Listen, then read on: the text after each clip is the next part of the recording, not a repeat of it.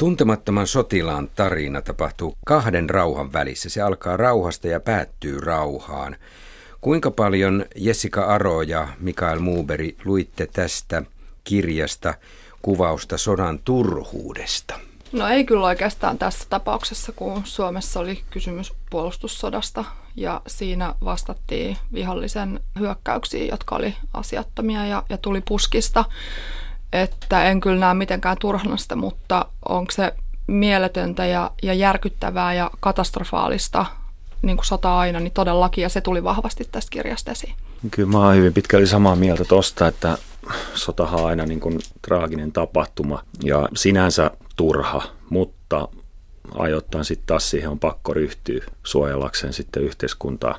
Että en mä niin kuin, en mäkään tätä kyseistä sotaa, niin kuin jatkosotaa näe kyllä turhana. Mikael Muunberg, sä olet kapteeni luutnantti, toimitusjohtaja, olet ollut Afganistanissa myös, tiedät tämän nykyaikaisen taistelun. Miten paljon tästä kirjasta, Linnan kirjasta luit tällaista voimakasta isänmaallisuutta? Se toki julkaistiin vuonna 1954, sodasta ei ollut pitkä aika. No kyllähän sitten vahva isänmaallisuus paistaa tietysti läpi, mutta onhan siellä kritiikkiäkin, että näitä päätöksiä turhautumista mm, niin kuin sodan johtoa kohtaan.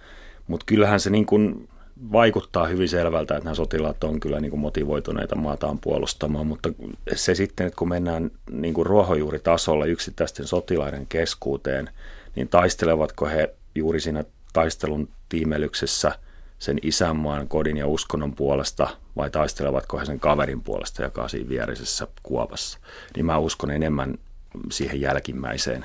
Kyllä se niin kuin oman hengen säilyttäminen ja se kaverin puolustaminen on, on varmaan sillä hetkellä ne tärkeimmät, mutta ehkä isossa kuvassa niin isänmaallisuus varmaan sitten heitä, heitä ajoi eteenpäin. Jessica Aro, sinä olet tutkinut nykyaikana Venäjän uhkaa, mitä, minkälaista uhkaa tavallaan sieltä tulee Suomeen. Olet kirjoittanut ja tutkinut väärää informaatiota. Minkälainen lukuelämys sinulle tämä tuntematon sotilas oli? Sä olet, olet nuorempaa sukupolvea kuin minä huomattavasti. No sanotaan, että tämä mun varsinaisen tutkimuskohteen, eli Venäjän disinformaation ja valeuutisten ja trollitekstien jälkeen, niin tämä toimi mulle äärimmäisen positiivisena, hyvänä ja voi sanoa terapeuttisena kokemuksena. Mä näen, että tässä kirjassa on luotu valtavan hyvä pohja paitsi suomalaiselle kansallistunteelle ja myös silloin 50-luvulla aikanaan niin myös parannettu paljon haavoja, jotka tuli tästä ja talvisodasta. Mä itse asiassa ihmettelen, minkä takia mä olen lukenut tätä jo paljon aikaisemmin, että kiitos, että sä kutsuit mut tähän mukaan ja, ja pistit mut lukemaan tämän. Mä sanoisin, että kaikkien pitää lukea tämä heti välittömästi, koska yksittäisten sotilaiden kokemukset ja kertomukset tässä todella tuo sen iholle, mitä silloin on tapahtunut. Ja muistuttaa myös siitä, mitä meillä tapahtuu ihan niin kuin lähialueella Euroopassa, Ukrainassa tällä hetkellä. Voisin kuvitella, että kun tämä kirja on, on, on julkaistu, niin se on ollut varmaan aikamoinen helpotus monelle näistä rivisotilaista, että heidän ääni pääsee esille. Ja varmaan moni heistä on pystynyt samaistumaan näihin tunnettuihin hahmoihin, joita kirjassa esitellään. Jotenkin voisi kuvitella, että se on jopa terapeuttista ollut heille. Ja siinä tulee sitä kritiikkiä näitä sotilasupseeristoa kohtaan ja muuta, joka varmaan on ollut aika voimakasta. Tässä on jännä ilmiö tapahtunut tämän tuntemattoman sotilaan lukemisessa. Silloin 50-luvulla, aivan niin kuin Mikael Muuberi sanoi, että sillä oli terapeuttinen tehtävä. Mutta kun sitä on tutkittu lukijakokemusten kautta, niin 80-luvulla kirjasta lukijat nostivatkin esiin enemmän näitä henkilöitä. Tekin molemmat olette nyt puhuneet jo tavallaan niistä henkilöistä. Jeska. Mä mietin just sitä, että mielenkiintoisesti lukijakokemus on muuttunut siinä vuosikymmenten varrella. Ja varsinkin kun 80-luvulla lukijat oli nostanut sitä esiin, että se sodan syy ei enää ollut se keskeinen. No mä ainakin, kun mä pääsin muutaman kymmentä sivua eteenpäin, niin ei siinä ollut mitään epäselvää. Kyllä sodan syy tuli hyvin selkeäksi ja oli hyvin esitelty siinä ja hyvin perusteltu joukkojen lähettäminen rintamalle. Siis mulla menee nytkin kylmät väreet, kun mä mietin niitä kuvauksia siinä ja niitä kaikki ö, yksityiskohtaisia kertomuksia ja tosi tympeitä kirjallisesti hyvin banaaleja kohtauksia, jossa tällainen isänmaallinen nuori tai vanhempi mies antaa henkensä Suomen edestä. Ja se, on, se saattaa sattua jossain ihan tosta noin vaan. Ja mun mielestä Linna ihan uskomattomalla tarkkuudella kuvasi sitä turhuutta. Niin, tätä turhuutta hain, että ihmishenki lähtee aivan turhaan. Eihän se taistelu ollut turhaa, mutta jonkun ihmisen kuolema siellä tavallaan tuntui niin turhalta. Jonkun kukkulan valtaaminen, jolla kukkulalla ei ollut tavallaan mitään merkitystä muuta kuin se piti vain saada. Nuorempana itse, kun kirjan luki ensimmäistä kertaa ja elokuvan kymmeniä kertoja katsoneena, niin niin kuin nuorempana sitä ehkä nimenomaan keskittyi näihin taistelukohtauksiin. Se oli niin kuin semmoinen mielenkiintoinen asia, että mi- miten se sota kuvataan ja mi- millaista se voi olla. Mutta sitten kun on varttunut itse, niin, niin sitä ehkä miettii niin kuin vielä enemmän just näitä itse perheisänä, miten ne perheisät siellä, mitä ne on miettinyt, kun ne on siellä ollut että sitä miettii niin kuin ehkä pikkasen niin kuin laajemmalti, että ei enää keskity niinkään siihen puhtaaseen niin sotilaallisen toimintaan, mitä, mitä siinä tapahtuu. Mä sain aikanaan pienenä ollessani kaukopartioisältäni parhaimman ohjeen.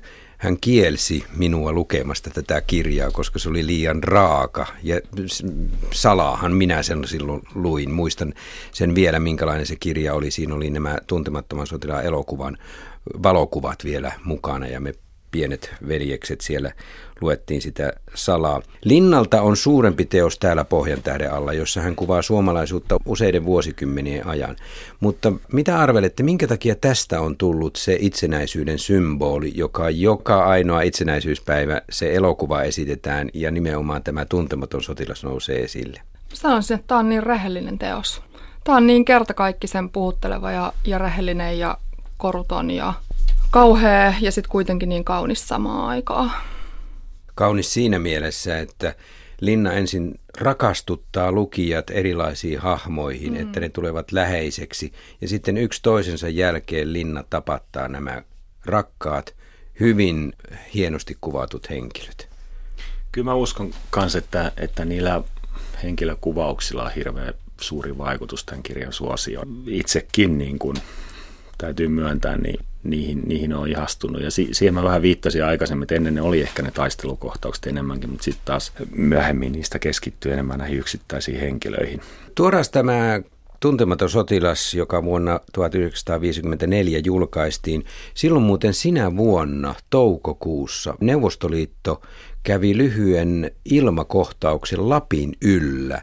Venäläiset koneet ampuivat äh, amerikkalaista vakoilukonetta ja osuivat pari kertaa siihen. Se pääsi Englantiin laskeutumaan kuitenkin. Suomen ilmatilassa käytiin tällainen. Mikael Muunberi, sä olet ollut Afganistanissa. Kuinka paljon se sodankäynti nykyään eroaa siitä, mitä Linna kuvasi tässä? No jos puhutaan sodankäynnistä yleisesti nykypäivänä versus sitten toinen maailmansota, niin, niin onhan siellä selkeitä eroja. Tietysti tekninen kehitys on mennyt valtavasti eteenpäin, mutta ehkä se, että ei välttämättä synny tämmöisiä selkeitä rintamalinjoja näiden taistelevien osapuolten välillä, vaan, vaan se on niin kuin enemmän rikkonaisempaa. Ja toinen iso asia on kyllä tiedon määrä, joka on, on taistelukentällä lisääntynyt valtavasti, joka taas sille yksittäiselle on se sitten sotilasjohtaja tai yksittäinen sotilas, niin se vaatii siltä ihmisiltä paljon enemmän, koska se, se tiedon määrä pitää käsitellä, analysoida ja sitten tehdä päätös. Kyllähän se niin kuin toisaalta liikkuvampaa sodankäyntiä, mutta, mutta siinä mielessä ehkä haastavampaa, koska sitä tietoa tosiaan on niin paljon. Jessica Aro, mikä olisi nykyajan rokka? Olisiko se kyberavaruudessa tuhojaan tekevä vai Joo, ilman muuta siis informaatio- ja, ja kyberavaruudessa. Tällä hetkellä tuntuu, että näitä iskuja voi tehdä melkein kuka tahansa, kuka anonyyminä pysyttelee, niin uskaltaa tehdä pahimmat iskut. Ja sitten verkostoitumalla muiden pahisten kanssa aiheuttaa todella suurta vahinkoa, kun yhdistetään just hakkeri ja sitten valhetiedon levittäminen yhteen. Tavallaan valitettavasti, niin nyt kyberavaruudessa kuka tahansa voi olla oma elämänsä pikku kybersissi. Jos mä heitän Edward Snowdenin tähän, niin onko hän tavallaan nykyajan rokka? No, hän on ainakin nykyajan kovin tietovuotaja, että en ihan lähtisi heitä kuitenkaan vertaamaan. Mutta pääpaino tavallaan ei enää olekaan alueellisilla aseellisilla selkkauksilla, vaan sillä tiedon kautta sotimisella. Ajatteletko näin? No joo, siis Venäjän informaatiosta, mitä mä itse tutkin, niin sehän nimenomaan tähtää tietyissä alueissa siihen, että pohjustetaan tulevia sotatoimia, siis konkreettisia sotilaallisia toimia. Mutta niin kuin nyt nähdään maailman tapahtumista, Trumpista, Amerikasta, muista vaikutusoperaatioista, niin se laajuus on aika ennennäkemätöntä, mihin Venäjä esimerkiksi erilaisilla näkyvillä ja sitten vähemmän näkyvillä peiteoperaatioilla pyrkii vaikuttamaan. Tuntematon on varmaan tunnetuimpia kirjoja suomalaisessa kirjallisuudessa. Se on läpi tutkittu. Minkälaista naiskuvaa Linna kirjoittaa tässä? Naisia ei paljon kuvata. Kyllä mun täytyy sanoa rehellisyyden nimissä, että, että nuorena poikana, kun sitä elokuvaa katseli, niin, niin se naiskuva, mikä siitä jäi, niin, niin muodostui ehkä enemmän siitä majorin selkää pesevästä lotasta.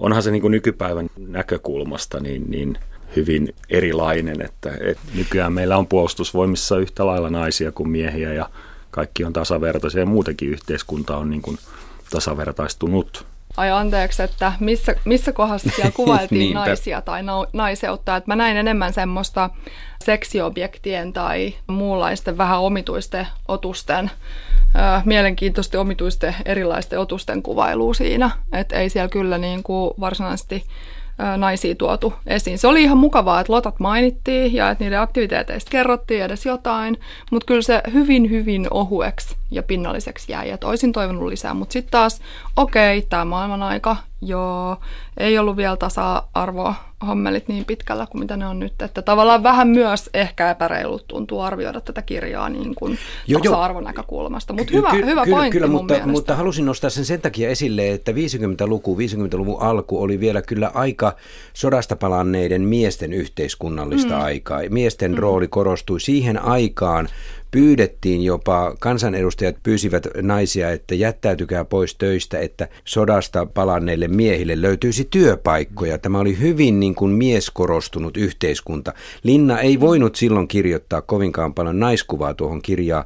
Sen teki Paavo Rintala 60-luvulla 63 sissiluutnantissa ja aiheutti valtavan kohun, kun hän kuvaili Lottia sitten aika moderneina naisina. Mutta Mikael Muuberi, sä heitit tässä ennen kuin tultiin studioon mielenkiintoisen ajatuksen, että entäs jos siellä olisi ollut naisupseeri lammiona?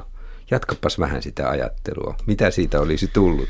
Niin. En mä nyt miehenä epäile, etteikö se toimisi, mutta niin, mä, vai olisiko niin, Koskela parempi niin, tässä pitää niin kuin erotella kuitenkin toi jatkosota ja nykypäivä, että nykypäivänä se olisi olisi täysin realistista, että näin olisi ja hyvä niin. Mutta mitä jos siihen ympäristöön, mitä, mitä Linna, Linna kuvaa, niin istutettaisiin naisupseri, niin miten, miten se vaikuttaisi sen niin kuin joukon toimintaan ja, ja näin. Että siis en, sitä on niin kuin se, se ajatus, mikä siitä, siitä syntyy, niin on ehkä just se, että miten niin kuin yhteiskunta on kuitenkin kehittynyt niistä ajoista, äsken mainittuun tasa-arvoon viitaten ja muutenkin, että itse nähneenä, että ihan yhtä hyviä, ellei parempiakin upsereja naiset on kuin miehet, että ei siinä ole niin mitään eroa, mutta tämän kirjan hahmojen johtajana, niin miten se olisi, olisi sujunut? Puhutaan nyt hetki tästä johtajuudesta, nimittäin tätä kirjaa on käytetty tavattoman paljon Eh, johtamiskoulutuksessa.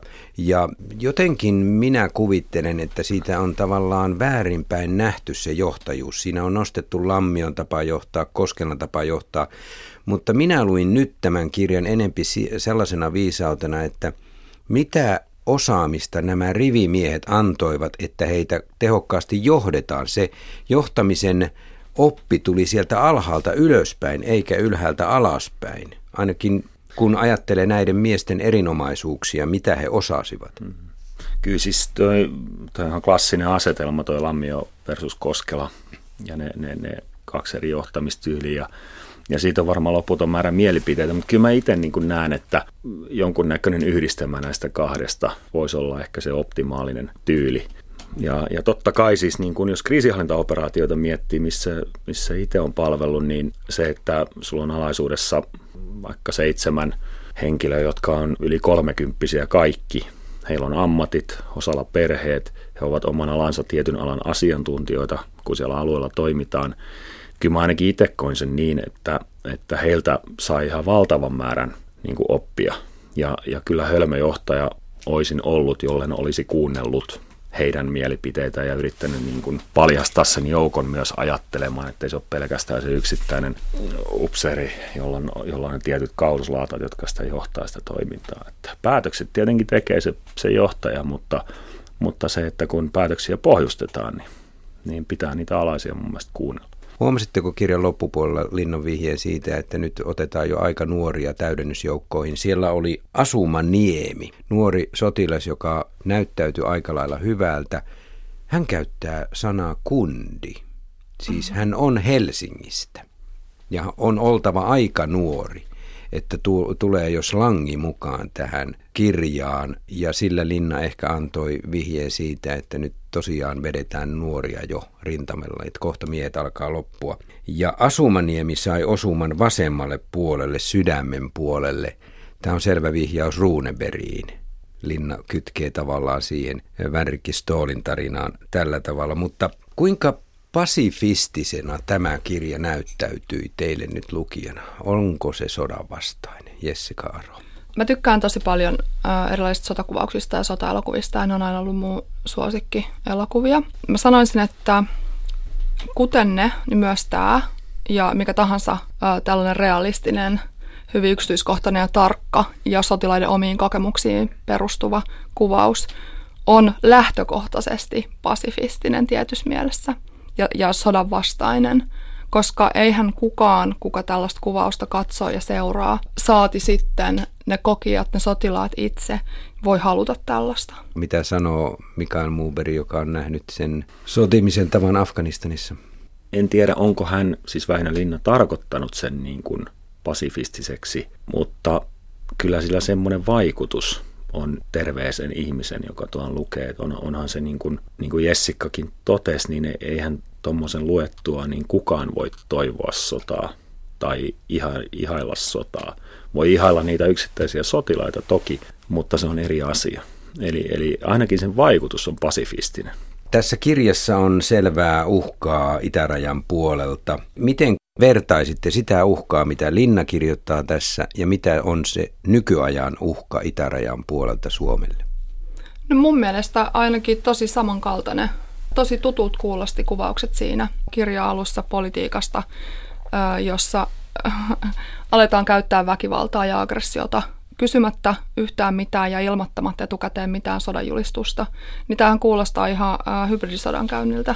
Ja tämän tyyppistä toimintaa Venäjä myös tällä hetkellä harjoittaa esimerkiksi siellä Ukrainassa.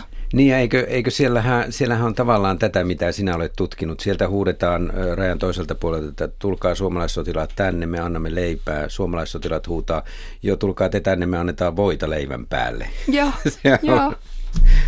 Mielipidevaikuttamista, jos mikä. Onhan Venäjä tänä päivänä tai vaikuttaa olevan hyvin epästabiili kansainvälisenä toimijana. Toki ei varmasti vahingossa, että, että en, en, en usko, että se on niin, niin spontaania se toiminta kuin miltä se vaikuttaa, että kyllä siinä niin kuin suunnitelmia on takana, mutta ehkä enemmänkin se, että miten niin kuin tuntuu siltä, että venäläistä yhteiskuntaa monella tavalla valmistellaan sotaan. Ja se on mun mielestä se huolestuttava asia siinä, että kansalaisia pienistä lapsista lähtien valmistellaan sotaan, tehdään lainsäädäntömuutoksia ja, ja, ja, ja niin edespäin. Ja, ja kyllähän siinä niin kuin Stalinin toiminnassa, toiminnassa 30-luvulla oli ihan selkeästi samoja viitteitä.